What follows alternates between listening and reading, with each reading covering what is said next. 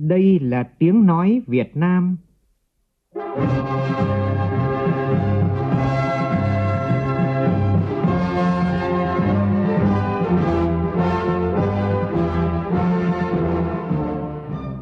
là tiếng nói Việt Nam, phát thanh từ Hà Nội, thủ đô nước Cộng hòa xã hội chủ nghĩa Việt Nam.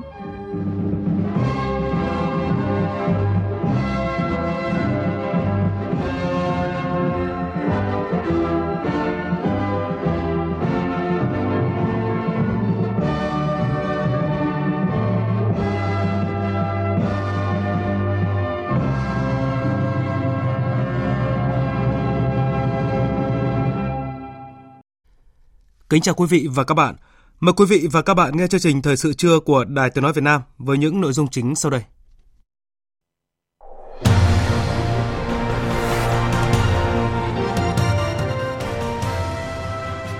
Dự kỷ niệm 50 năm thành lập Bệnh viện ca Trung ương, Thủ tướng Nguyễn Xuân Phúc đề nghị bệnh viện phấn đấu trở thành trung tâm hàng đầu khu vực về ung biếu. 7 dự án thủy điện được quy hoạch bổ sung ở Lai Châu có ảnh hưởng đến rừng tự nhiên, Đáng lo ngại hơn, chủ đầu tư một số dự án này còn xin chuyển đổi rừng tự nhiên sang làm thủy điện nhỏ. Sở Tài nguyên Môi trường Hà Nội thu hồi hàng trăm sổ hồng thuộc các dự án do tập đoàn Mường Thanh đầu tư xây dựng sai quy hoạch. Sai phạm của chủ đầu tư và cơ quan quản lý, nhưng giờ đây, người mua nhà lại phải gánh chịu. Mục tiêu điểm trưa nay chúng tôi phát loạt bài điều chỉnh quy hoạch tùy tiện, ai phải chịu trách nhiệm với bài một nhan đề Hà Nội điều chỉnh quy hoạch vì lợi ích của ai. Trong phần tin quốc tế, Hai viện Mỹ nhất trí không tiếp tục quá trình luận tội Tổng thống Donald Trump. Campuchia thông báo sẽ gửi trả 1.600 tấn rác thải nhựa nhập khẩu bất hợp pháp về điểm xuất phát là Mỹ và Canada.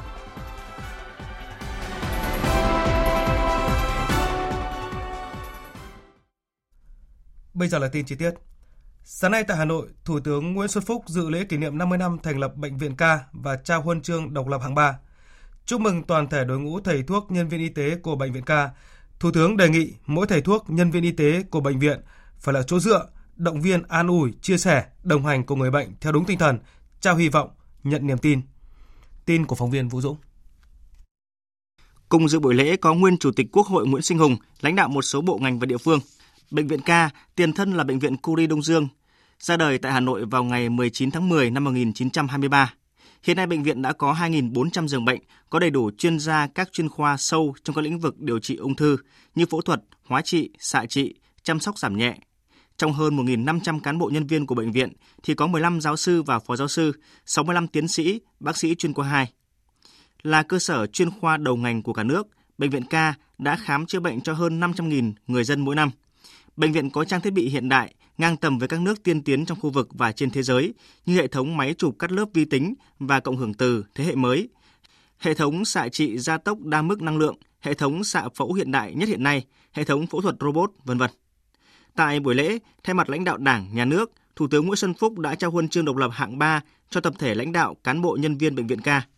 Thủ tướng vui mừng khi biết bệnh viện ca đã áp dụng thành công nhiều thành tựu khoa học kỹ thuật, điều trị tiên tiến, công nghệ cao, nâng cao hiệu quả điều trị, kéo dài cuộc sống cho nhiều bệnh nhân. Điển hình là trường hợp của bệnh nhân Nguyễn Thị Liên bị ung thư giai đoạn cuối, quyết tâm sinh con, đã được các bác sĩ bệnh viện ca vừa chữa trị cho mẹ, vừa giữ được thai nhi và đã sinh con thành công. Với thành công này, Thủ tướng ví đây như một câu chuyện cổ tích đời thường. Thủ tướng cũng đánh giá cao công tác chuyển giao kỹ thuật giúp cho các bệnh viện tuyến dưới nâng cao năng lực về khám chữa bệnh, góp phần giảm quá tải cho bệnh viện tuyến trên – trong bối cảnh tỷ lệ mắc bệnh ung thư trên thế giới có xu hướng tăng nhanh, ở Việt Nam mỗi năm có 160.000 ca mắc mới và hiện có 300.000 bệnh nhân đang sống chung với ung thư. Thủ tướng đề nghị bệnh viện ca là bệnh viện chuyên khoa đầu ngành của cả nước về phòng chống ung thư. Thời gian tới, bệnh viện ca cần tiếp tục là vai trò đầu tàu tiên phong để sớm trở thành một trung tâm ung bướu hàng đầu trong khu vực và điểm đến tin cậy không chỉ đối với người bệnh mà còn đối với đồng nghiệp và bạn bè quốc tế. Tôi cơ bản nhất trí với những định hướng phát triển của bệnh viện trong thời gian tới mà đồng chí giám đốc bệnh viện đã nêu và nhấn mạnh thêm một số việc cần quan tâm sau. Trước hết là thực hiện đồng bộ các biện pháp nâng cao hơn nữa chất lượng, hiệu quả khám chữa bệnh với phương châm lấy người bệnh làm trung tâm, lấy hiệu quả điều trị, lấy sự hài lòng của người bệnh người bệnh là thước đo giá trị là mục tiêu phấn đấu phát huy hiệu quả trung tâm phẫu thuật robot, trung tâm pha chế thuốc tập trung, triển khai kỹ thuật xạ phẫu áp dụng phương pháp xạ trị hiện đại của thế giới như điều xạ trị proton ion nặng vân vân.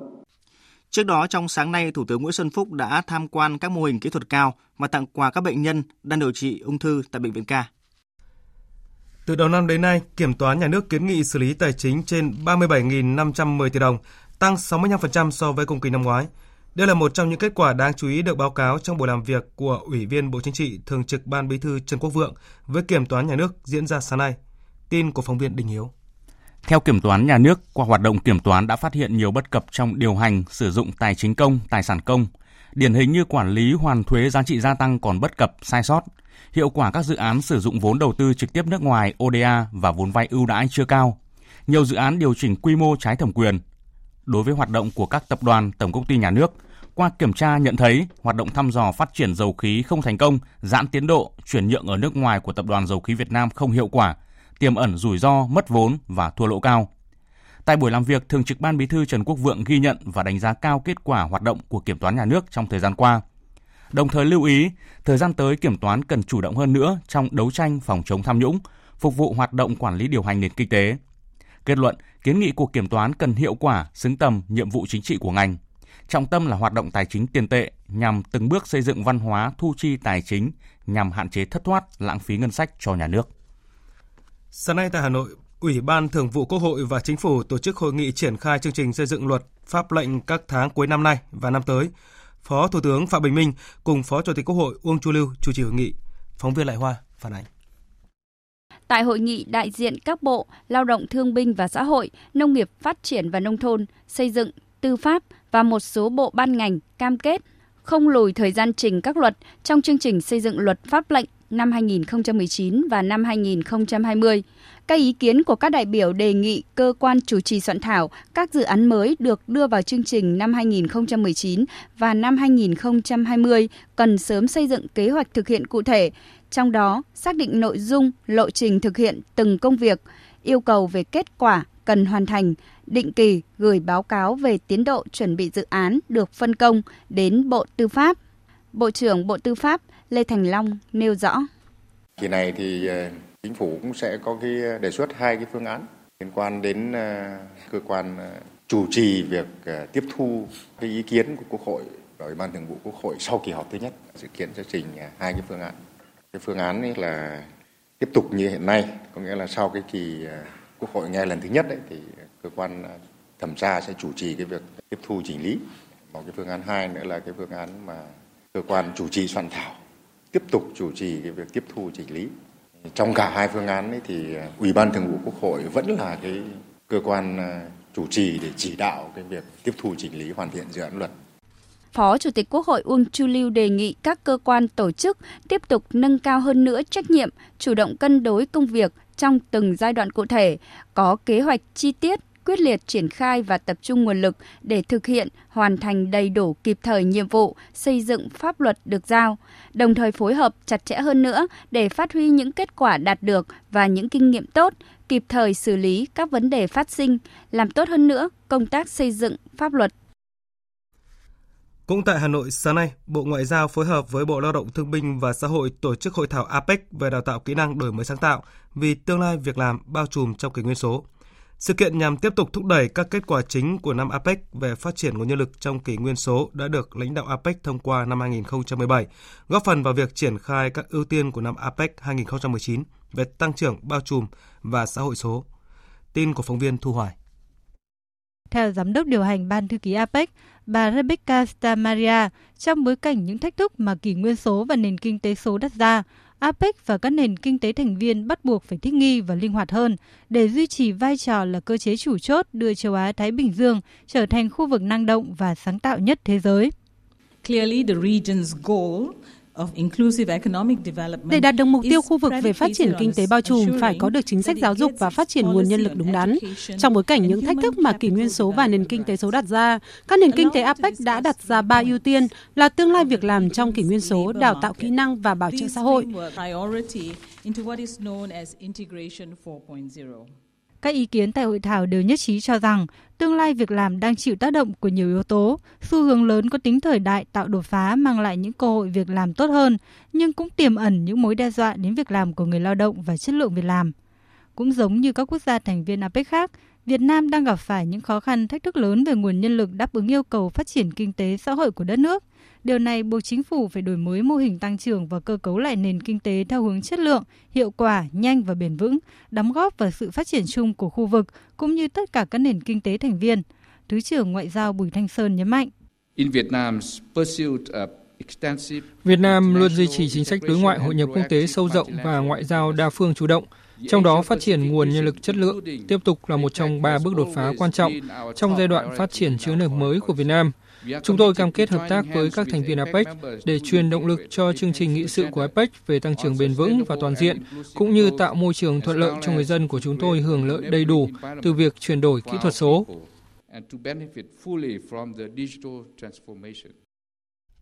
Sở Tài nguyên và Môi trường thành phố Hà Nội vừa quyết định thu hồi hàng trăm sổ hồng là giấy chứng nhận quyền sử dụng nhà ở thuộc các dự án do tập đoàn Mường Thanh làm chủ đầu tư xây dựng vì các công trình chuyển đổi công năng, nâng tầng sai quy hoạch. Tin cho biết.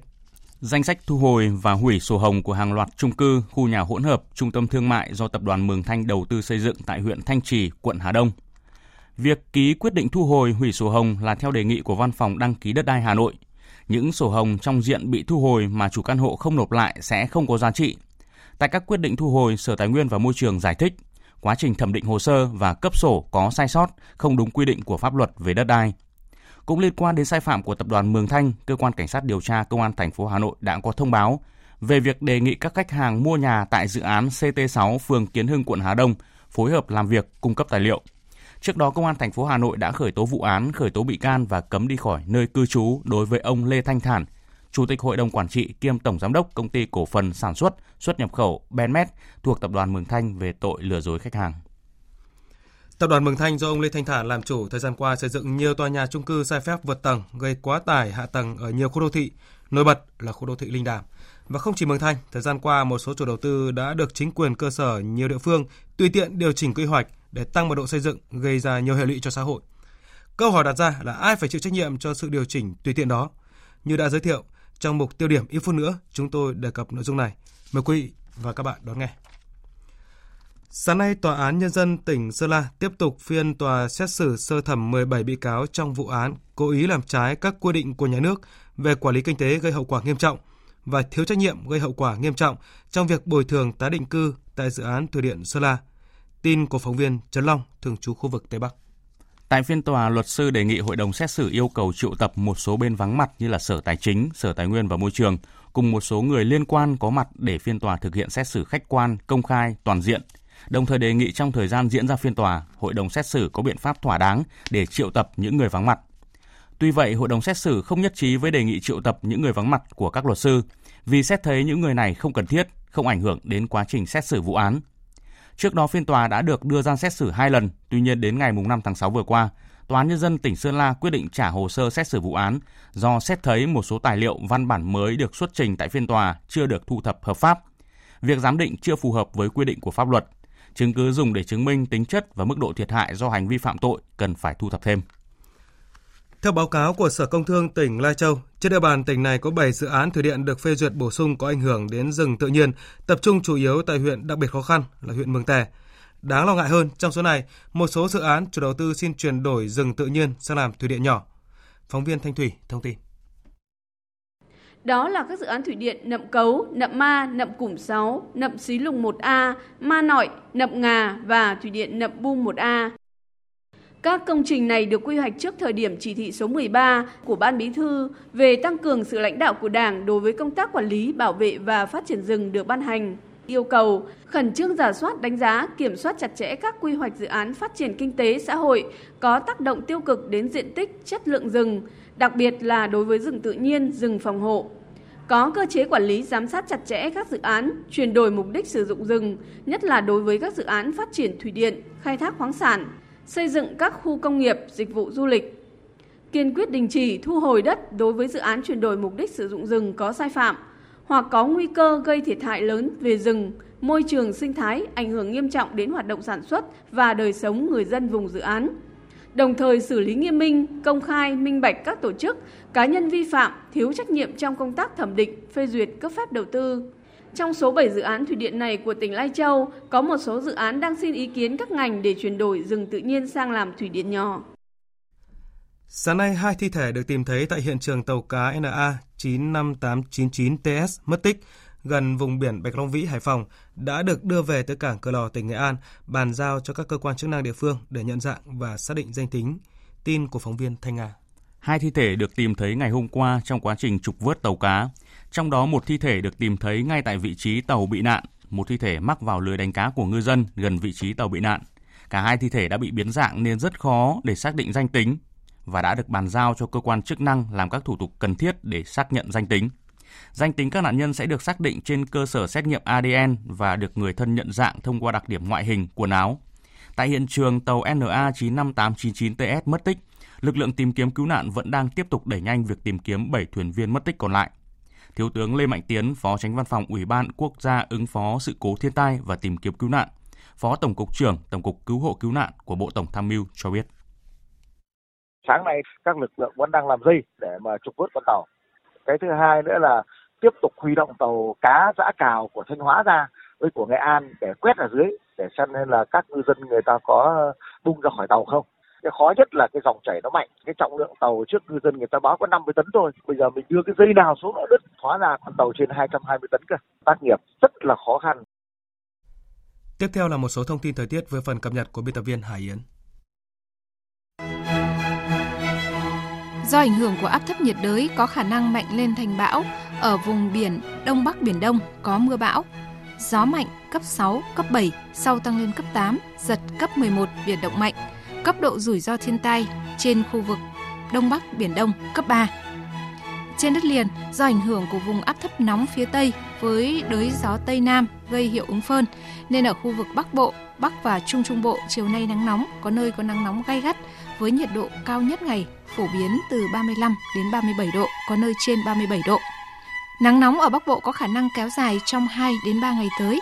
Nắng nóng ở các tỉnh miền Trung có khả năng kéo dài trong nhiều ngày tới. Ở các khu vực khác trên cả nước, dự báo chiều tối và đêm có mưa rào và rông vài nơi, cần đề phòng khả năng xảy ra lốc xét và gió giật mạnh trong cơn rông. Chuyển sang phần tin thế giới, dù nhận được sự ủng hộ của gần 100 nghị sĩ, song một dự thảo nghị quyết về việc tiến hành thủ tục luận tội Tổng thống Mỹ Donald Trump đã không được thông qua trong một cuộc bỏ phiếu tại Hạ viện Mỹ hôm qua. Dự thảo nghị quyết nhận được 332 phiếu chống và 95 phiếu ủng hộ cho thấy sự bất đồng sâu sắc trong nội bộ Đảng Dân Chủ vốn đang kiểm soát Hạ viện về việc liệu có luận tội Tổng thống hay không. Chủ tịch Hạ viện Nancy Pelosi đã cố thuyết phục các nghị sĩ Dân Chủ rằng việc luận tội Tổng thống Donald Trump không phải chiến lược tốt nhất song nhiều nghị sĩ đã tỏ ra thất vọng trước các chính sách của Nhà Trắng như trong vấn đề di cư, ngăn cản pháp luật và những tuyên bố mang tính chất công kích cá nhân của ông Trump. Đây là những lý do khiến một bộ phận thành viên trong Đảng Dân Chủ phớt lờ lời kêu gọi của Chủ tịch Pelosi và ủng hộ tiến trình luận tội. Trước đó ngày 14 tháng 7, Tổng thống Trump đã tung những lời chỉ trích trên tài khoản Twitter về bốn nữ nghị sĩ Đảng Dân Chủ. Tuyên bố đã vấp phải sự chỉ trích nặng nề từ Đảng Dân Chủ, trong khi nhiều nghị sĩ Cộng Hòa cũng nhận được những tuyên bố này là không phù hợp. Còn về quan hệ Mỹ-Iran, sau nhiều tháng căng thẳng gia tăng giữa hai nước, Ngoại trưởng Iran Javad Zarif đã đến New York dự kỳ họp của Liên Hợp Quốc về phát triển bền vững. Tại đây, ông lên án các lệnh trừng phạt đơn phương nhắm vào Iran của Tổng thống Mỹ Donald Trump, coi đây là cuộc khủng bố kinh tế.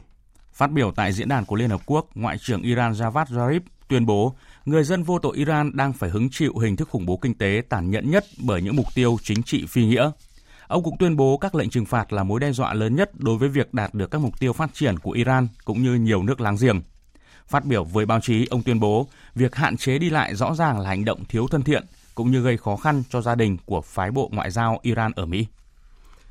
Nhà Trắng xác nhận Thổ Nhĩ Kỳ không còn cơ hội tham gia vào chương trình chế tạo máy bay tiêm kích tàng hình F-35 của Tổ chức Hiệp ước Bắc Đại Tây Dương NATO.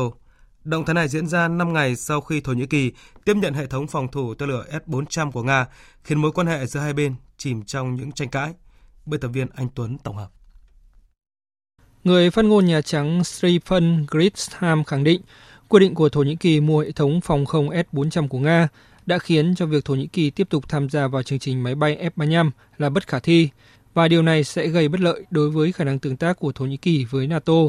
Thứ trưởng Bộ Quốc phòng Mỹ phụ trách mua sắm công nghệ và hậu cần Ellen Loss hôm qua cũng cho biết toàn bộ nhân viên Thổ Nhĩ Kỳ tham gia chương trình F-35 sẽ phải rời khỏi Mỹ trong tháng này và việc dừng hợp tác sẽ chính thức có hiệu lực từ tháng 3 năm 2020. Hôm nay tôi muốn nêu bật ba điều. Thứ nhất là Mỹ hoàn toàn tin tưởng vào chương trình và chuỗi cung ứng F-35. Thứ hai, Mỹ và các đối tác F-35 khác đã liên kết để đi đến quyết định tạm thời đình chỉ Thổ Nhĩ Kỳ khỏi chương trình và khởi xướng quá trình nhằm chính thức loại bỏ nước này khỏi chương trình Thứ ba là như Tổng thống Donald Trump hôm qua tuyên bố, Mỹ vẫn coi trọng mối quan hệ đối tác chiến lược với Thổ Nhĩ Kỳ. Phản ứng trước thông tin trên, Bộ Ngoại giao Thổ Nhĩ Kỳ cho rằng tuyên bố việc loại Thổ Nhĩ Kỳ một trong những đối tác trong chương trình F-35 ra khỏi chương trình này là sự bất công trong khi Thổ Nhĩ Kỳ đã nhiều lần khẳng định hệ thống S-400 không gây nguy hiểm đối với máy bay F-35. Bộ Ngoại giao Thổ Nhĩ Kỳ đồng thời kêu gọi Mỹ rút lại hành động sai lầm này, vốn sẽ dẫn tới những thiệt hại không thể bù đắp cho mối quan hệ song phương. Campuchia thông báo sẽ gửi trả 1.600 tấn rác thải nhựa nhập khẩu bất hợp pháp được chứa trong 83 container tại cảng biển phía đông nam nước này về điểm xuất phát là Mỹ và Canada. Tin cho biết.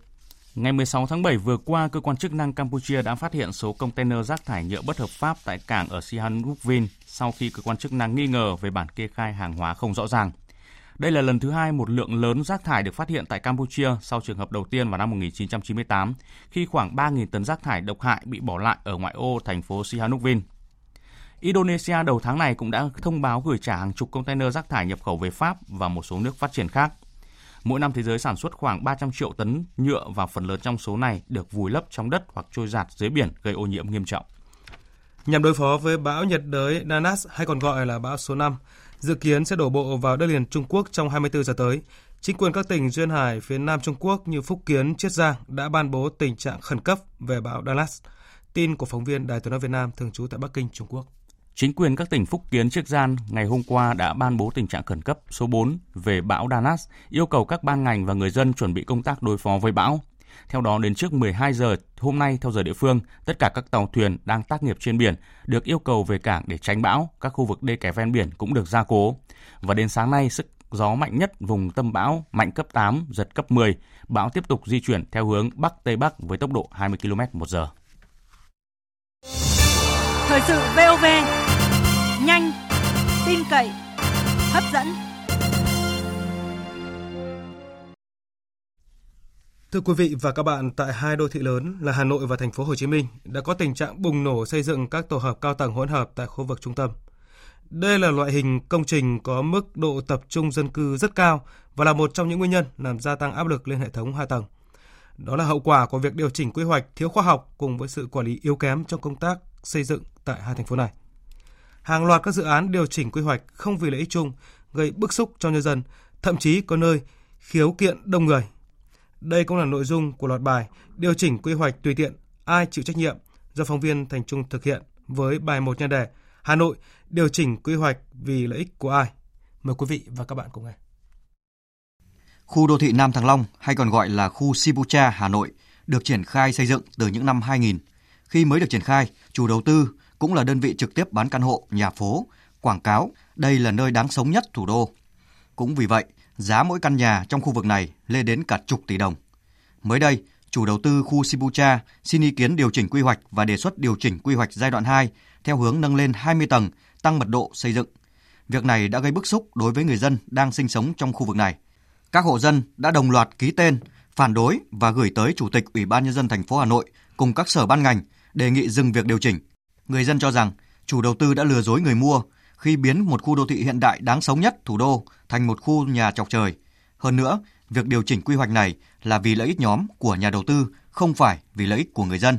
Bà Nguyễn Thị Hiền, một người dân đang sinh sống trong khu Sibucha, cho biết cái mật độ dân cư ở đây đã đã có một cái quy định chuẩn rồi nếu như bây giờ mà tăng như thế thì cái mật độ dân cư sẽ rất là đông nó sẽ ảnh hưởng đến cái việc mà giao thông rồi là các cái cơ sở hạ tầng rồi các cái tiện ích công cộng chắc chắn 100% là dân ở đây họ sẽ không đồng không bao giờ họ đồng ý bởi vì rằng đấy là những cái tiện ích và những cái lợi ích của bản thân những người cư dân ở đây. Điều đáng nói là từ việc xin ý kiến điều chỉnh quy hoạch lần này, cư dân lại phát lộ ra nhiều chủ đầu tư đã nhiều lần xin điều chỉnh quy hoạch nhiều ô đất mà không lấy ý kiến của người dân mà vẫn được các cơ quan chức năng hợp thức hóa. Nhiều ô đất đã được điều chỉnh theo hướng tăng mật độ dân số, có ô tăng tới gần 5.000 người. Một dự án lớn khác của Hà Nội là khu đoàn ngoại giao cũng vừa bị cư dân xuống đường căng băng rôn tuần hành quanh khu đô thị để thể hiện sự bức xúc không đồng ý việc thay đổi quy hoạch. Cùng với đó là việc Tổng công ty xây dựng Hà Nội chủ đầu tư thất hứa trả sổ đỏ dù người dân đã về ở 2 đến 3 năm nay, hạ tầng khu đô thị còn nhếch nhác, chưa hoàn thiện. Bà Trần Thị Mai Anh, người dân ở chung cư N02 T1, khu đoàn ngoại giao Hà Nội nói. Tòa nhà là cam kết là 3 năm là có sổ đỏ, Thế giờ chúng tôi chưa được có sổ đỏ nên là con muốn học, muốn học ở đây ấy, thì là chúng tôi lại phải chỉ phải có tiền mới, mới, mới ấy được thì mấy con mới vào trường cấp 2 được vì là trái tuyến sổ đỏ đến nay à, hướng tôi là ba là, là là có nhưng mà đến năm nay là ba năm hơn rồi mà chưa có sổ đỏ luôn. Hiện nay, tình trạng quá tải ở những con phố trước đây như đường Nguyễn Chí Thanh, quận Đống Đa được coi là con đường đẹp nhất Việt Nam. Phố Phạm Hùng, Láng Hạ, Tố Hữu, Trung Hòa, Nhân Chính, vân vân, nay đã trở nên chật trội và luôn ùn tắc vào giờ cao điểm. Điều này được lý giải là do các tòa nhà cao tầng mọc lên ở phía tây của thành phố, thậm chí có tuyến đường rất ngắn như đường Nguyễn Tuân, có đến vài chục nhà cao tầng đua nhau mọc lên. Mỗi căn hộ ở đây có giá không dưới 40 triệu đồng một mét vuông. Mới đây, sau khi Ủy ban nhân dân thành phố Hà Nội thống nhất về việc điều chỉnh quy hoạch cho phép Vinaconex xây tòa nhà 18 tầng trong khu đô thị mới Trung Hòa Nhân Chính, các hộ dân đã đồng loạt phản đối vì lo sợ việc này sẽ phá vỡ quy hoạch đô thị và không phục vụ lợi ích của toàn dân. Vấn đề điều chỉnh quy hoạch không vì lợi ích của người dân đang là vấn đề nóng, gây bức xúc trong dư luận, cùng với sự quản lý yếu kém trong lĩnh vực xây dựng. Hàng loạt công trình không phép, trái phép đã và đang mọc lên. Tuy nhiên, ông Lê Quang Hùng, Thứ trưởng Bộ Xây dựng cho rằng việc giám sát quá trình xây dựng là việc của chính quyền địa phương. Ngay cả những tòa nhà cao tầng mọc lên trên khu đô thị Linh Đàm, Bộ Xây dựng cũng chỉ có trách nhiệm thanh tra và kết luận. Thì nó có vấn đề phân cấp, tức là Bộ Xây dựng thì quản lý nhà nước ban hành pháp luật và có những ý kiến về quy chung và một số các cái ý kiến về quy phân khu. Thế còn triển khai các cái chi tiết thì là của chính quyền địa phương. Và trách nhiệm Bộ Xây dựng thì sẽ phối hợp với các chính quyền địa phương để có kiểm tra, ra soát và yêu cầu thực hiện đúng. Hiện tượng tắc nghẽn giao thông ở Hà Nội là dẫn chứng điển hình cho sự thiếu đồng bộ, thiếu kết nối giữa quy hoạch xây dựng đô thị với hạ tầng kỹ thuật xã hội. Ngoài ra, tình trạng xây dựng sai quy hoạch, sai giấy phép xây dựng diễn biến phức tạp. Một số khu vực được quy hoạch là đất cây xanh, nhưng thực tế lại mọc lên các khu dân cư. Nhiều dự án đô thị chậm tiến độ. Một số nhà đầu tư có biểu hiện giữ đất, trì hoãn bằng cách xin điều chỉnh quy hoạch, điều chỉnh chủ trương đầu tư để chờ đủ điều kiện mới thực hiện hoặc chờ chuyển nhượng dự án. Quý vị và các bạn vừa nghe bài 1 trong loạt bài điều chỉnh quy hoạch tùy tiện ai chịu trách nhiệm, đề cập thực trạng quy hoạch bị bám nát ở nhiều khu đô thị Hà Nội, gây ra nhiều hệ lụy. Trong chương trình thời sự trưa mai, chúng tôi tổng hợp ý kiến của các đại biểu Quốc hội, chuyên gia, nhà quản lý ngăn chặn tình trạng băm nát quy hoạch này. Trong phần tiếp theo của chương trình là những nội dung.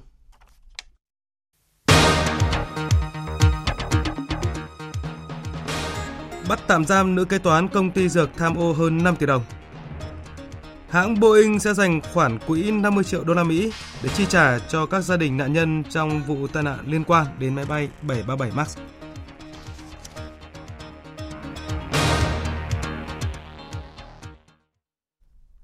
Cần sớm sửa đổi luật dầu khí để ngành dầu khí Việt Nam phát triển. Đây là ý kiến được các nhà khoa học, chuyên gia và nhà quản lý đưa ra tại hội thảo khoa học với chủ đề Bảo đảm an ninh năng lượng quốc gia, vai trò của ngành dầu khí diễn ra sáng nay tại Hà Nội.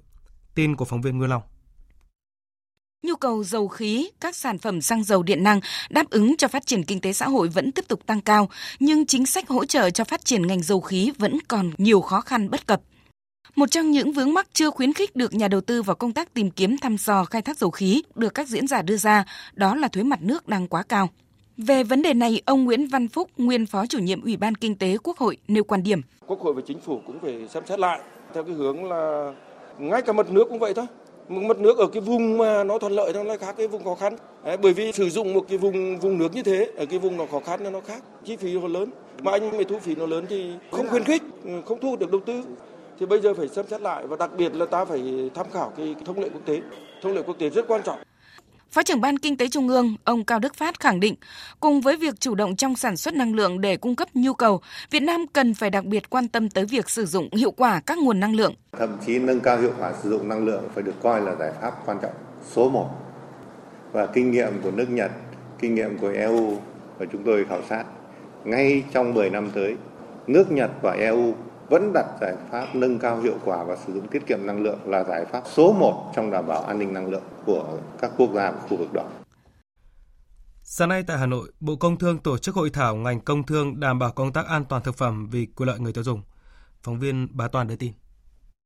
Tại hội thảo, các đại biểu đã tập trung phân tích, đánh giá về triển khai cơ chế chính sách, các chương trình hỗ trợ, thúc đẩy các đơn vị kinh doanh mặt hàng thực phẩm an toàn để cung cấp cho thị trường trong bối cảnh thực hiện chủ trương quản lý an toàn thực phẩm chuyển từ tiền kiểm sang hậu kiểm. Trách nhiệm của doanh nghiệp đối với người tiêu dùng trong lĩnh vực an toàn thực phẩm và công tác đào tạo tập huấn về an toàn thực phẩm – Bà Lê Việt Nga, Phó vụ trưởng vụ thị trường trong nước Bộ Công Thương cho rằng, việc thực thi các chính sách, chương trình hỗ trợ các cơ sở sản xuất kinh doanh thực phẩm đóng vai trò rất quan trọng đối với việc bảo đảm chất lượng an toàn thực phẩm nói riêng và sự phát triển kinh tế, thương mại, du lịch và an sinh xã hội nói chung.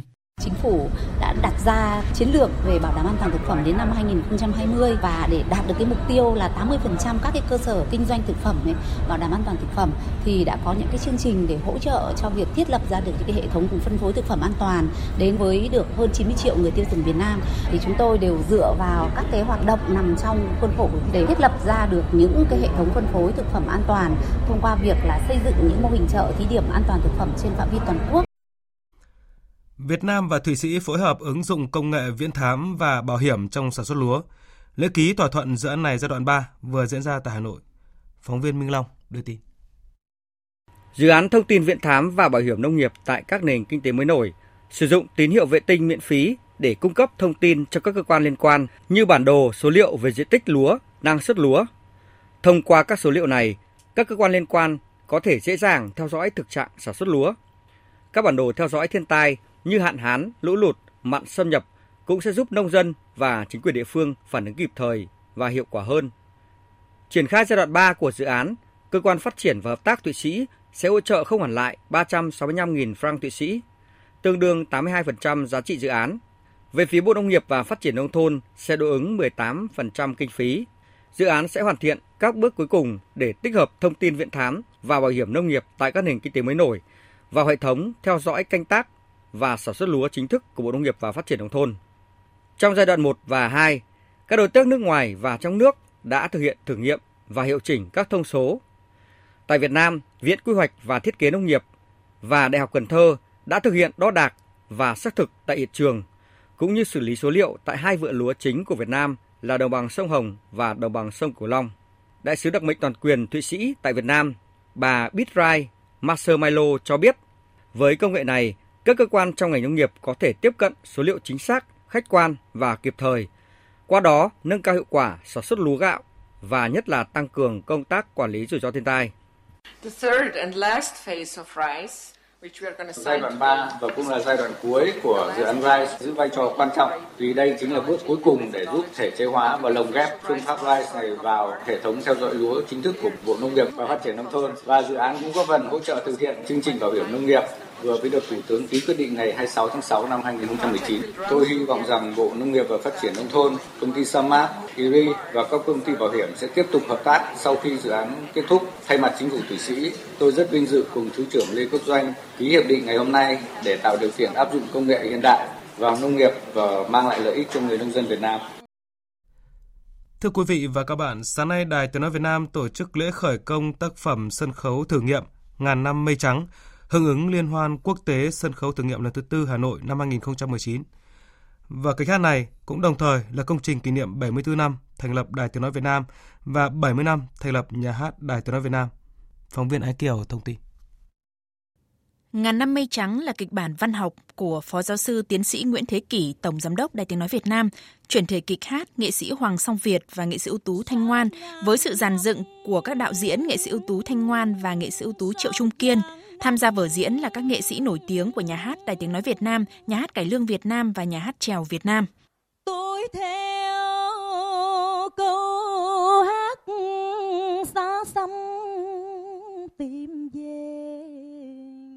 Phó giáo sư tiến sĩ Nguyễn Thế Kỷ đã viết vở kịch thơ Ngàn năm mây trắng từ đề tài và cảm hứng truyền thuyết về hòn vọng phu, về nàng Tô Thị. Tình huống kịch, số phận các nhân vật sáng tác dựa chủ yếu vào bài thơ trước nàng Tô Thị ông viết năm 1997. Phó giáo sư tiến sĩ Nguyễn Thế Kỷ cho biết, trong số 7 vở kịch nói, kịch hát đã giàn dựng và công diễn của ông, đây là tác phẩm thử nghiệm đầu tiên có tính đột phá. Vở này là nó cũng khá là đặc biệt vì là thử nghiệm thì nó phải có cái tính mới mẻ. Cho nên là nghệ sĩ ưu tú thanh ngoan nghệ sĩ ưu tú triệu trung kiên hai đạo diễn ấy thì mình nói, nói bây giờ cố gắng là chuyển nó là cái vở kịch hát. Cho nên là tôi cũng viết ừ, cái lời của này theo cái kiểu kịch thơ. Nhất là những cái phần mà ca của các cái nhân vật ở trong đó thì là chuyển thành lời thơ. Các nghệ sĩ thì cũng đã chuyển nó thành à, hát trèo này cải lương ở miền nam này rồi hát sẩm hát văn huế. Tôi nghĩ là như thế thì là một cái đổi mới rất là mạnh mẽ và có thể là thú vị nếu như mà dưới bàn tay của các đạo diễn về các diễn viên mà thể hiện thành công ấy sau khi tham gia Liên hoan quốc tế sân khấu thử nghiệm lần thứ tư Hà Nội năm 2019 do Hội nghệ sĩ sân khấu Việt Nam tổ chức, vở Ngắn năm mây trắng sẽ phục vụ công chúng ở nhà hát Đài tiếng nói Việt Nam, nhà hát lớn Hà Nội, trên các kênh sóng phát thanh truyền hình của Đài tiếng nói Việt Nam, một số đài phát thanh truyền hình và một số địa phương trong cả nước. đầu sông lỡ bước chân người chúng Thông tin liên quan đến Cục Điện ảnh Bộ Văn hóa Thể thao và Du lịch – dù được yêu cầu theo công văn của Phó Thủ tướng Vũ Đức Đam gửi kế hoạch đặt hàng phim phục vụ nhiệm vụ chính trị giai đoạn 2018-2021 từ tháng 1 của năm nay để Bộ Tài chính thẩm định và trình Thủ tướng xem xét quyết định, nhưng cho đến tận bây giờ, Cục Điện ảnh vẫn chưa hoàn thành yêu cầu. Được biết trong thời gian từ tháng 1 đến nay, Cục Điện ảnh cũng đã có bản kế hoạch. Tuy nhiên, ngày 20 tháng 6 vừa qua, Bộ Văn hóa Thể thao và Du lịch đề nghị đơn vị này hủy các kết quả trong kế hoạch vì nhiều điểm còn trái quy định. Các sai phạm được đề cập như là Cục Điện ảnh lập hội đồng thẩm định phim không đủ thành viên, đề xuất kinh phí sản xuất phim giai đoạn năm 2019-2021 của Cục Điện ảnh vượt quá nhiều so với khả năng đáp ứng của ngân sách nhà nước hiện nay. Do sự chậm trễ trong công việc, mới đây Bộ trưởng, chủ nhiệm văn phòng chính phủ có văn bản yêu cầu Bộ Văn hóa Thể thao và Du lịch nghiêm túc thực hiện ý kiến chỉ đạo của Phó Thủ tướng Vũ Đức Đam. Công an thành phố Hồ Chí Minh vừa tống đạt quyết định khởi tố bị can, lệnh bắt tạm giam để điều tra bà Nguyễn Thị Mỹ Dung, nguyên là nhân viên kế toán chi nhánh khu vực 6 thuộc công ty trách nhiệm hữu hạn một thành viên dược Sài Gòn Safaco về tội tham ô tài sản với số tiền chiếm đoạt theo điều tra ban đầu là gần 5 tỷ 200 triệu đồng. Đến nay bà Dung đã nộp 1 tỷ 700 triệu đồng để khắc phục hậu quả. Tin cho biết. Theo cơ quan điều tra chi nhánh khu vực 6 của Safaco có chức năng kinh doanh dược phẩm, dụng cụ y tế thông thường, mỹ phẩm cho các đại lý, nhà thuốc và bệnh viện tại quận 12 huyện Hóc Môn. Theo quy định, các cửa hàng bán thuốc có ký hợp đồng đại lý bán lẻ với Safaco nếu doanh số mua hàng trong vòng 2 quý không đạt sẽ bị ngưng hợp đồng. Quá trình kinh doanh, một số đại lý của chi nhánh khu vực 6 thường xuyên không đạt doanh số tối thiểu nên nhờ Nguyễn Thị Mỹ Dung chạy doanh số giúp. Dung tự viết đơn hàng với tên người đặt hàng là đại lý cần chạy với tổng giá trị đơn hàng tương đương với doanh số còn thiếu của đại lý này rồi đưa xuống kho của chi nhánh xuất hàng đi tiêu thụ. Trong 3 năm, bà Dung sử dụng tên của 85 đại lý, nhà thuốc để đặt mua hàng, nhận hàng của chi nhánh khu vực 6. Tiền bán thuốc thu được và tiền thuế giá trị gia tăng do đại lý nộp, bà Dung thanh toán một phần cho Safaco, số còn lại đã bị bà Dung chiếm đoạt. Liên quan đến thông tin trên các trang mạng đưa trong những ngày qua về việc ba em nhỏ ở huyện Anh Sơn, tỉnh Nghệ An bị một người lạ dụ lên ô tô bắt cóc để trở đến địa bàn huyện Diễn Châu thì bị người dân phát hiện. Trung tá Võ Thế Quyền, Phó trưởng Công an huyện Diễn Châu cho biết không có chuyện ba trẻ em bị bắt cóc mà do đi lạc đường. Tin của phóng viên Quốc Khánh. Ba em nhỏ gồm Nguyễn Công Thảo 14 tuổi, chú xóm 7 xã Phúc Sơn, Nguyễn Văn Lượng 10 tuổi và Nguyễn Văn Thiện đi chơi từ Anh Sơn xuống huyện Đô Lương, rồi lạc đường xuống tận huyện Yên Thành và lạc sang huyện Diễn Châu – trên đường đi, các em không có tiền phải nhịn đói và xin nước uống dọc đường. Do sợ bố mẹ đánh nên mới bản tính nhau nói là bị bắt cóc. Nắm bắt thông tin này, một số trang tin, mạng xã hội đã thiêu dệt thêm câu chuyện làm dư luận hoang mang. Trung tá Võ Thế Quyền, Phó trưởng Công an huyện Diễn Châu cho biết.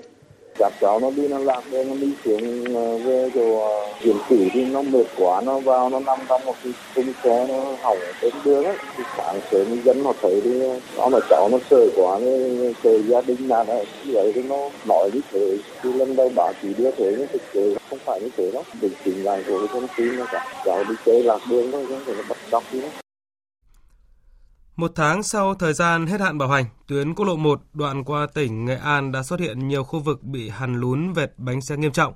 Có chỗ về hạt lún lên tới hàng chục cm trông giống như một lún khoai, tiềm ẩn nguy cơ xảy ra tai nạn giao thông. Theo phản ánh của người dân, hiện nay nhiều khu vực trên quốc lộ 1 như đoạn đi qua thị trấn Quán Hành, huyện Nghi Lộc, Diễn Châu bị hư hỏng nặng, mặt đường bị sụt lún, trồi nhựa gây khó khăn cho các phương tiện tham gia giao thông. Nhiều chỗ bê tông nhựa đùn cao gần 15 cm, kéo dài nhiều mét. Đa số các gờ giảm tốc không phát huy tác dụng do bị lún mặt đường. Các đường chỉ phân làn bị mờ do quá trình cào bóc mặt đường nhưng không được đơn vị chức năng nào xử lý. Sở Giao thông Vận tải Nghệ An đã tổ chức họp và kiểm tra hiện trường cùng với Cục Quản lý Đường bộ 2, các nhà thầu thi công và tư vấn giám sát. Các bên đi đến thống nhất các nhà thầu phải sửa chữa, khắc phục xong trước ngày 30 tháng 7. Toàn bộ chi phí sửa chữa, khắc phục hư hỏng trong thời gian bảo hành do nhà thầu chịu.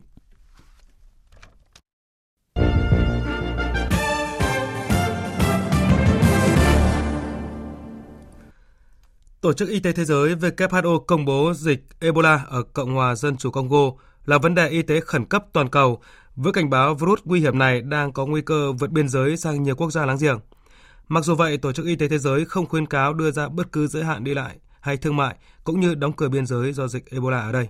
Biên tập viên Phạm Hà thông tin. Dịch Ebola ở Cộng hòa Dân chủ Congo là dịch bệnh gây chết người lớn thứ hai trên thế giới, với gần 1.700 người xác nhận thiệt mạng. Trước đó từ năm 2014 đến năm 2016, dịch Ebola ở Tây Phi đã cướp đi sinh mạng của 11.300 người. Tuyên bố dịch Ebola là vấn đề y tế khẩn cấp toàn cầu được đưa ra sau khi các cơ quan y tế phát hiện trường hợp nhiễm Ebola đầu tiên ở Goma, thành phố có 2 triệu dân nằm ở biên giới phía đông của Congo, giáp với Rwanda. Đây là lần thứ năm Tổ chức Y tế Thế giới phải công bố sự lan rộng của một căn bệnh ở cấp độ vấn đề y tế khẩn cấp toàn cầu, tức nguy cơ bệnh có thể lan ra khắp thế giới, và việc công bố như vậy nhằm mục đích có được sự ủng hộ cả về chính sách và tài chính của nhiều nước để đối phó với dịch bệnh. Tổ chức Y tế Thế giới cảnh báo rằng các quốc gia lân cận là Rwanda, Nam Sudan, Burundi và Uganda đối mặt với nguy cơ nhiều nhất trong khi các nước như Cộng hòa Trung Phi, Angola, Tanzania, Cộng hòa Dân chủ Congo và Zambia đứng ở vị trí nguy cơ thứ hai. Mặc dù duy trì nguy cơ cao ở mức quốc gia và quốc tế, nhưng dịch Ebola không phải là mối đe dọa toàn cầu. Tổng giám đốc của Tổ chức Y tế Thế giới Tedros Adhanom Ghebreyesus khuyến cáo các nước không nên đóng cửa biên giới vì có thể làm dịch bệnh lan rộng hơn. Tổ chức Y tế Thế giới không khuyến cáo bất cứ giới hạn đi lại hay thương mại nào Đóng cửa biên giới có thể gây ra các hậu quả lớn đối với cuộc sống của người dân trong các hoạt động giáo dục, thương mại và thăm người thân. Các hành động giới hạn như vậy buộc người dân phải sử dụng các cửa khẩu không chính thống, làm gia tăng nguy cơ lây lan của dịch bệnh. Ưu tiên hàng đầu hiện nay đó là tăng cường sản xuất vaccine phòng chống Ebola đang bị thiếu nghiêm trọng. Ngoài ra cũng cần phải có các cơ chế như biện pháp an ninh hiệu quả để đảm bảo hoạt động an toàn cho các nhân viên cứu trợ cũng như nhân viên y tế đối phó với bệnh dịch tại quốc gia vốn xảy ra nhiều bất ổn như Cộng hòa Dân chủ Nhân dân Congo. Trong diễn biến liên quan, Quỹ Nhi đồng Liên Hợp Quốc UNICEF cảnh báo đợt bùng phát dịch Ebola lần này tại Cộng hòa Dân chủ Congo tác động mạnh mẽ đến trẻ em hơn các đợt dịch trước đó. Chuyển sang các thông tin quốc tế đáng chú ý khác. Hội đồng thành phố Oxford của Anh đã trao giải thưởng tự do thành phố Oxford cho ông Benny Wenda, Chủ tịch phong trào giải phóng thống nhất cho Tây Babua. Chính phủ Indonesia ngay lập tức đã lên án quyết định này. Phóng viên Hương Trà đưa tin từ Jakarta, Indonesia.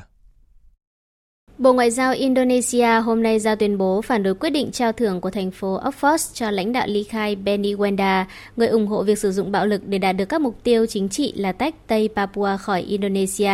Trong tuyên bố, Bộ Ngoại giao cũng nêu rõ Indonesia đánh giá cao vị thế của chính phủ Anh trong việc ủng hộ chủ quyền của nước Cộng hòa Indonesia và do đó, hành động của Hội đồng thành phố Oxford không ảnh hưởng tới mối quan hệ tốt đẹp giữa hai nước. Cuối cùng, tuyên bố của Bộ Ngoại giao nhấn mạnh Indonesia sẽ không lùi bước trước lực lượng ly khai và sẽ tiếp tục xây dựng nhà nước thống nhất Cộng hòa Indonesia. Cùng ngày, trên trang web của Đại sứ quán Anh tại Jakarta cũng ra tuyên bố rằng đất nước này vẫn tôn trọng chủ quyền và lãnh thổ của Indonesia và việc Hội đồng thành phố Oxford trao giải thưởng cho Benny không đại diện cho quan điểm của quốc gia này. Benny Wenda là chủ tịch phong trào giải phóng thống nhất cho Tây Papua, đã được chính phủ Anh nhận tị nạn vào năm 2002. Kể từ đó, ông tiếp tục vận động để tách Tây Papua tại văn phòng của mình ở Oxford. Năm 2011, chính phủ Indonesia đã ban hành thông báo đỏ và lệnh bắt giữ quốc tế đối với Benny Wenda vì đã thực hiện một số vụ giết người và nổ súng tại đất nước này. Tập đoàn chế tạo máy bay lớn nhất thế giới Boeing của Mỹ vừa thông báo trích một nửa số tiền trong khoản quỹ 100 triệu đô la Mỹ được gây dựng sau hai vụ tai nạn hàng không có liên quan đến máy bay 737 MAX để hỗ trợ gia đình các nạn nhân thiệt mạng trong các vụ tai nạn này. Ông Ken Feiberg, chuyên gia trong vấn đề bồi thường cho biết nhóm làm việc của ông sẽ ngay lập tức soạn thảo mẫu văn bản yêu cầu bồi thường để gửi đến gia đình các nạn nhân trong khi tiếp xúc tiến các cuộc gặp đầu tiên với đại diện của Boeing trong tuần này tại Washington. Trước khi tiếp nhận công việc này, ông Facebook quản lý nhiều quỹ bồi thường nạn nhân của hàng loạt những vụ khủng bố, tai nạn tràn dầu hay vô số vụ xả súng tại trường học ở Mỹ. Ông Facebook cho biết thêm 50 triệu đô la Mỹ còn lại trong quỹ này được phân bổ riêng cho các dự án của chính phủ và cộng đồng dân cư. Trong diễn biến khác, Nga bày tỏ mong muốn có được kết quả phân tích công bằng về tất cả dữ liệu hiện có để làm rõ nguyên nhân vụ tai nạn máy bay MH17 của hãng hàng không Malaysia Airlines. Tuyên bố của Bộ Ngoại giao Nga cho rằng những bằng chứng công khai trước đó vốn căn cứ vào những nguồn tin không rõ ràng, cho thấy rõ mục đích làm sai lệch sự thật để từ đó đổ lỗi cho Nga. Nga khẳng định nước này vẫn luôn hợp tác với Hà Lan, mặc dù Hà Lan bác bỏ sự can dự của Nga trong tiến trình điều tra cũng như những thông tin do phía Nga cung cấp. Trước đó, trong một cuộc họp báo tại Hà Lan ngày 19 tháng 6, nhóm điều tra thông báo truy tố 3 công dân Nga và một công dân Ukraine với cáo buộc bắn rơi máy bay MH17. Trong diễn biến liên quan, cơ quan an ninh Ukraine vừa tuyên bố đã xác minh và bắt giữ đối tượng tài xế ô tô đầu kéo dùng để vận chuyển tên lửa Buk bắn rơi máy bay chở MH17. Tiếp theo chương trình là trang tin đầu tư tài chính và trang tin thể thao.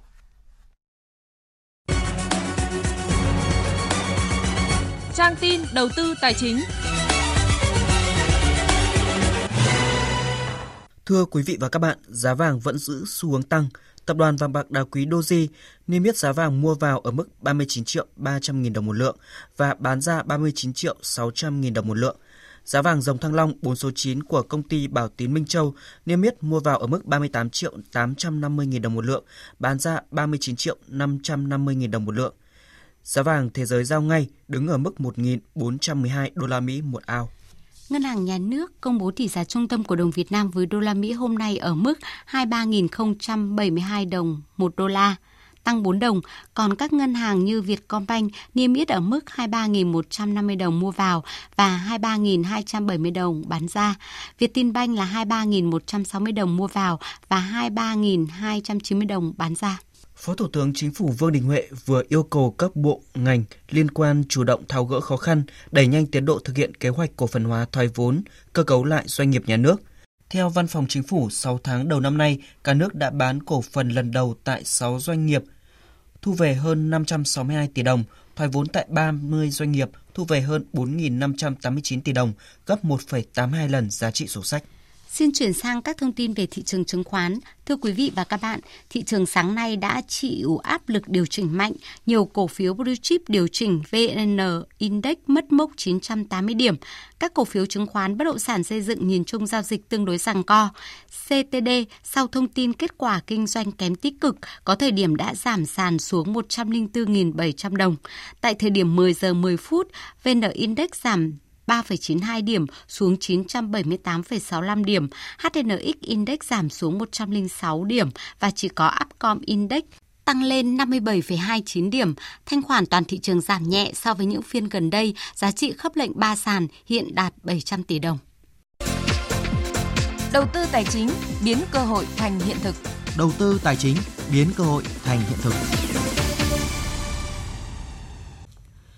Thưa quý vị và các bạn, trên cơ sở số liệu cập nhật từ Hội môi giới các tỉnh, thành địa phương, Hội môi giới bất động sản Việt Nam đã tập hợp và công bố báo cáo thị trường bất động sản 6 tháng qua. Đáng chú ý, nguồn cung tại thị trường Hà Nội có sự sụt giảm. 6 tháng qua, có hơn 19.560 sản phẩm có đủ điều kiện chào bán.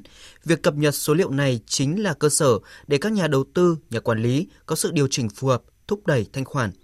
Phóng viên Hà Nho phỏng vấn ông Nguyễn Văn Đính, Tổng thư ký Hội môi giới bất động sản Việt Nam về dự báo thị trường trong những tháng cuối năm. Thưa ông là tới nay thì à, cái số liệu đã được à, hội môi giới cập nhật trên cơ sở như thế nào để đảm bảo cái tính khoa học và chính xác ạ? Chúng tôi à, thứ nhất là dữ liệu thì được thu thập từ các đơn vị trực tiếp bán hàng trên cả nước là thành viên của Hội môi giới bất động sản Việt Nam. Sau khi chúng tôi được nhận các cái số liệu từ các cái đơn vị này thì chúng tôi có cái bộ phận uh, chuyên gia uh, sẽ tổng hợp để uh, phân tích uh, đánh giá phân loại đối với từng phân khúc uh, bất động sản phân khúc nhà ở giá cả sự biến động trong cái giai đoạn nghiên cứu phân tích. Thì chúng tôi uh, tổng hợp lại uh, trên cơ sở tôn trọng những số liệu dữ liệu uh, được cung cấp Ờ, không thêm bớt, không nhào nặng để đánh giá, phản ánh chính xác nhất cái ờ, tình hình giao dịch cũng như biến động, giao dịch biến động giá cả trên thị trường như thế nào để giúp chính cho các cái đơn vị cung cấp cho chúng tôi nhận biết được cái thị trường chính xác để họ có những cái quyết định đầu tư kinh doanh của chính họ và cung cấp cho các cơ quan quản lý nhà nước, nắm bắt được tình hình thị trường để có những cái chính sách phù hợp uh, kích thích thúc đẩy hoặc can thiệp uh, điều tiết đối với thị trường cho tạo ra những sự hiệu quả tốt hơn của thị trường bất động sản để tạo ra tính ổn định tính bền vững của thị trường bất động sản À, thưa ông là cái nguồn cung ạ, từ nay đến cuối năm thì diễn biến như thế nào ạ? Chúng tôi cho rằng là nguồn cung trong giai đoạn 6 tháng cuối năm thì ờ, sẽ vẫn duy trì và có thể có những cái biến động tốt hơn so với 6 tháng đầu năm. Ờ, cũng tương ứng như vậy cái lượng giao dịch chúng tôi có đánh giá cái tỷ lệ hấp thụ uh, mua bán trên thị trường vẫn được ghi nhận ở cái con số rất tốt. Cái giá bán đó. Ờ, giá bán thì chúng tôi có thể từng tùy, tùy từng khu vực thì cũng có những cái sự biến động. Thì tuy nhiên thì các, các cái biến động của giá cả bất động sản trên thị trường chúng tôi cho rằng vẫn đang kiểm soát được, không có dấu hiệu của sự nóng uh, hoặc là bong bóng thì đấy là những cái dấu hiệu tôi cho rằng là tích cực. Vâng ạ, xin cảm ơn ông ạ.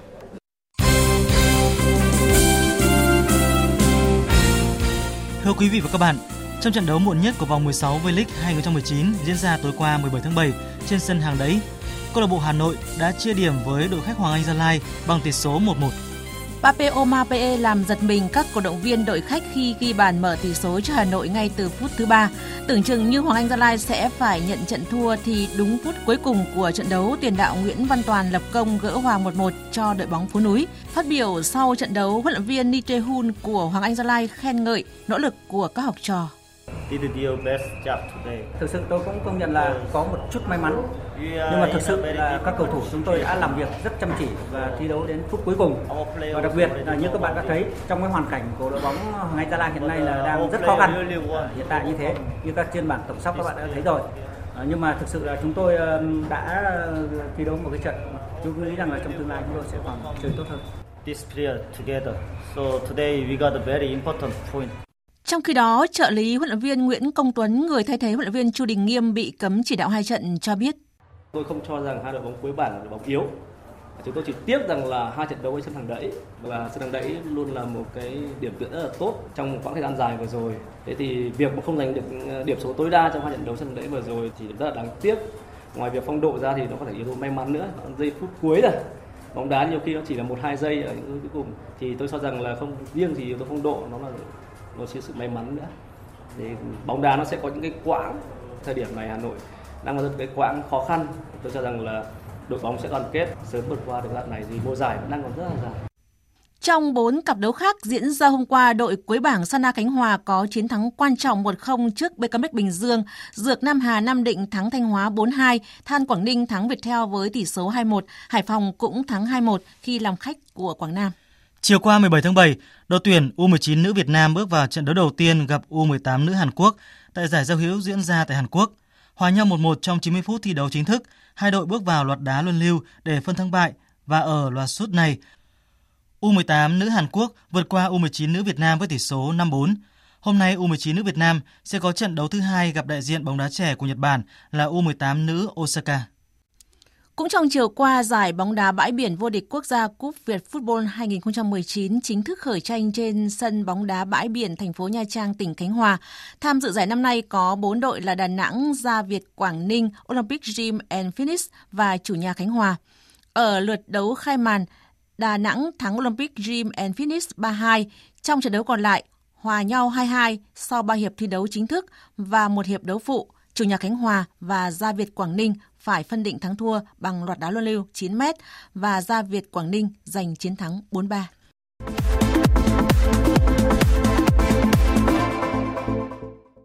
Đêm qua và dạng sáng nay diễn ra loạt trận thuộc tour du đấu mùa hè có sự góp mặt của các đội bóng lớn, trong đó hai đại diện bóng đá Anh là Manchester City và Manchester United đều đã giành chiến thắng đậm trước các đối thủ đồng hương. Trong trận đấu diễn ra tại Trung Quốc, Manchester City thắng đậm West Ham United 4-1.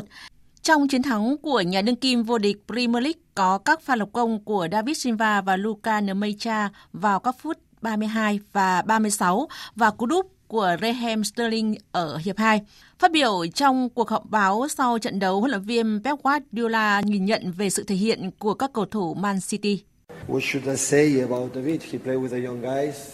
Điều tôi có thể nói về David Silva là cậu ấy đã thi đấu cùng những cầu thủ trẻ. Cậu ấy đã giúp đỡ họ rất nhiều và có sự thể hiện tuyệt vời trong hiệp 1. Thực tế trận đấu này là không dễ dàng cho cả hai đội. West Ham cũng đã có hiệp 1 thật sự tốt. Họ đã ghi bàn trước nhưng Man City đã may mắn có được hai bàn trong hiệp 1 và hiệp 2 trở nên dễ dàng hơn với chúng tôi.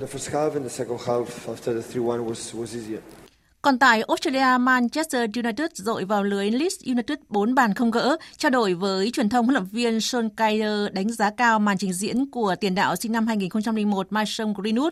Cầu thủ đã ghi bàn mở tỷ số cho MU trong trận đấu này. Bàn thắng đó rất quan trọng đối với một cầu thủ trẻ chơi tấn công như cậu ấy. Tôi biết Mason là người có năng lực, nhưng không ngờ cậu ấy lại có sự thể hiện tuyệt vời như vậy. Tôi nghĩ cậu ấy là người thông minh, sẽ còn tiến bộ và thực sự là một tài năng trẻ. Sau trận đấu này, thầy trò Sean Kyer di chuyển sang Singapore để chuẩn bị cho trận gia quân tại Cúp Giao hữu Quốc tế gặp Inter Milan diễn ra vào ngày 20 tháng 7. Dự báo thời tiết Phía Tây Bắc Bộ, Chiều nắng nóng, có nơi nắng nóng gay gắt, chiều tối và đêm có mưa rào và rông vài nơi. Trong cơn rông có khả năng xảy ra lốc xét và gió giật mạnh. Nhiệt độ từ 25 đến 37 độ, có nơi trên 37 độ. Phía Đông Bắc Bộ, chiều nắng nóng, chiều tối và đêm có mưa rào và rông vài nơi. Trong cơn rông có khả năng xảy ra lốc xét và gió giật mạnh. Nhiệt độ từ 27 đến 37 độ. Các tỉnh từ Thanh Hóa đến Thừa Thiên Huế, chiều nắng nóng, có nơi nắng nóng gay gắt. Chiều tối và đêm có mưa rào và rông vài nơi. Trong cơn rông có khả năng xảy ra lốc xét và gió giật mạnh. Nhiệt độ từ 26 đến 37 độ, có nơi trên 37 độ. Các tỉnh ven biển Đà Nẵng đến Bình Thuận, chiều nắng, phía Bắc có nắng nóng, chiều tối và đêm có mưa rào và rông vài nơi, riêng phía Nam có mưa rào và rông rải rác. Trong cơn rông có khả năng xảy ra lốc xét và gió giật mạnh. Nhiệt độ từ 25 đến 37 độ, phía Nam 32 đến 35 độ. Khu vực Tây Nguyên, nhiều mây, có mưa, có nơi mưa vừa, mưa to và rải rác có rông, gió Tây Nam cấp 2, cấp 3. Trong cơn rông có khả năng xảy ra lốc xét và gió giật mạnh, nhiệt độ từ 20 đến 31 độ. Khu vực Nam Bộ, nhiều mây, có mưa, mưa vừa, có nơi mưa to và rải rác có rông. Trong cơn rông có khả năng xảy ra lốc xét và gió giật mạnh. Nhiệt độ từ 23 đến 33 độ. Khu vực Hà Nội, chiều nắng nóng, chiều tối và đêm có mưa rào và rông vài nơi, nhiệt độ từ 28 đến 37 độ. Dự báo thời tiết biển, Vịnh Bắc Bộ và vùng biển từ Quảng Trị đến Quảng Ngãi không mưa, tầm nhìn xa trên 10 km, gió Tây Nam cấp 3, cấp 4. Vùng biển từ Bình Định đến Ninh Thuận có mưa rào và rông vài nơi, tầm nhìn xa trên 10 km, gió Tây Nam cấp 4, cấp 5. Vùng biển từ Bình Thuận đến Cà Mau có mưa rào và rông rải rác, tầm nhìn xa trên 10 km, giảm xuống 4 đến 10 km trong mưa, gió Tây Nam cấp 6, giật cấp 7, cấp 8, biển động. Trong cơn rông có khả năng xảy ra lốc xoáy. Vùng biển từ Cà Mau đến Kiên Giang, bao gồm cả Phú Quốc, có mưa rào và rông rải rác. Tầm nhìn xa trên 10 km, giảm xuống 4 đến 10 km trong mưa. Gió Tây Nam cấp 4, cấp 5, giật cấp 6. Trong cơn rông có khả năng xảy ra lốc xoáy. Khu vực Bắc Biển Đông có mưa bão ở phía Đông Bắc. Tầm nhìn xa từ 4 đến 10 km, giảm xuống 2 đến 4 km trong mưa bão. Gió Tây Nam cấp 5, riêng vùng biển phía Đông Bắc gió mạnh dần lên cấp 6, cấp 7, sau tăng lên cấp 8, giật cấp 11, biển động mạnh. Khu vực giữa Biển Đông có mưa rào và rông rải rác, tầm nhìn xa trên 10 km, giảm xuống 4 đến 10 km trong mưa. Gió Tây đến Tây Nam cấp 4, cấp 5. Trong cơn rông có khả năng xảy ra lốc xoáy và gió giật mạnh. Khu vực Nam Biển Đông có mưa rào và rông rải rác, gió Tây Nam cấp 6, giật cấp 7, cấp 8 biển động. Trong cơn rông có khả năng xảy ra lốc xoáy. Khu vực quần đảo Hoàng Sa thuộc thành phố Đà Nẵng có mưa rào và rông vài nơi, gió Tây Nam cấp 4, cấp 5. Khu vực quần đảo Trường Sa thuộc tỉnh Khánh Hòa có mưa rào và rông rải rác, tầm nhìn xa trên 10 km, giảm xuống 4 đến 10 km trong mưa, gió Tây Nam cấp 6, giật cấp 7, cấp 8 biển động. Trong cơn rông có khả năng xảy ra lốc xoáy. Vịnh Thái Lan có mưa rào và rông rải rác, gió Tây đến Tây Nam cấp 4, cấp 5. Trong cơn rông có khả năng xảy ra lốc xoáy và gió giật mạnh. Thông tin dự báo thời tiết vừa rồi cũng đã kết thúc chương trình Thời sự trưa của Đài Tiếng Nói Việt Nam. Chương trình hôm nay do các biên tập viên Thu Hòa, Thanh Trường, Đức Hưng, Nguyễn Cường, biên soạn và thực hiện. Kỹ thuật viên Tuyết Mai. Chịu trách nhiệm nội dung Nguyễn Mạnh Thắng.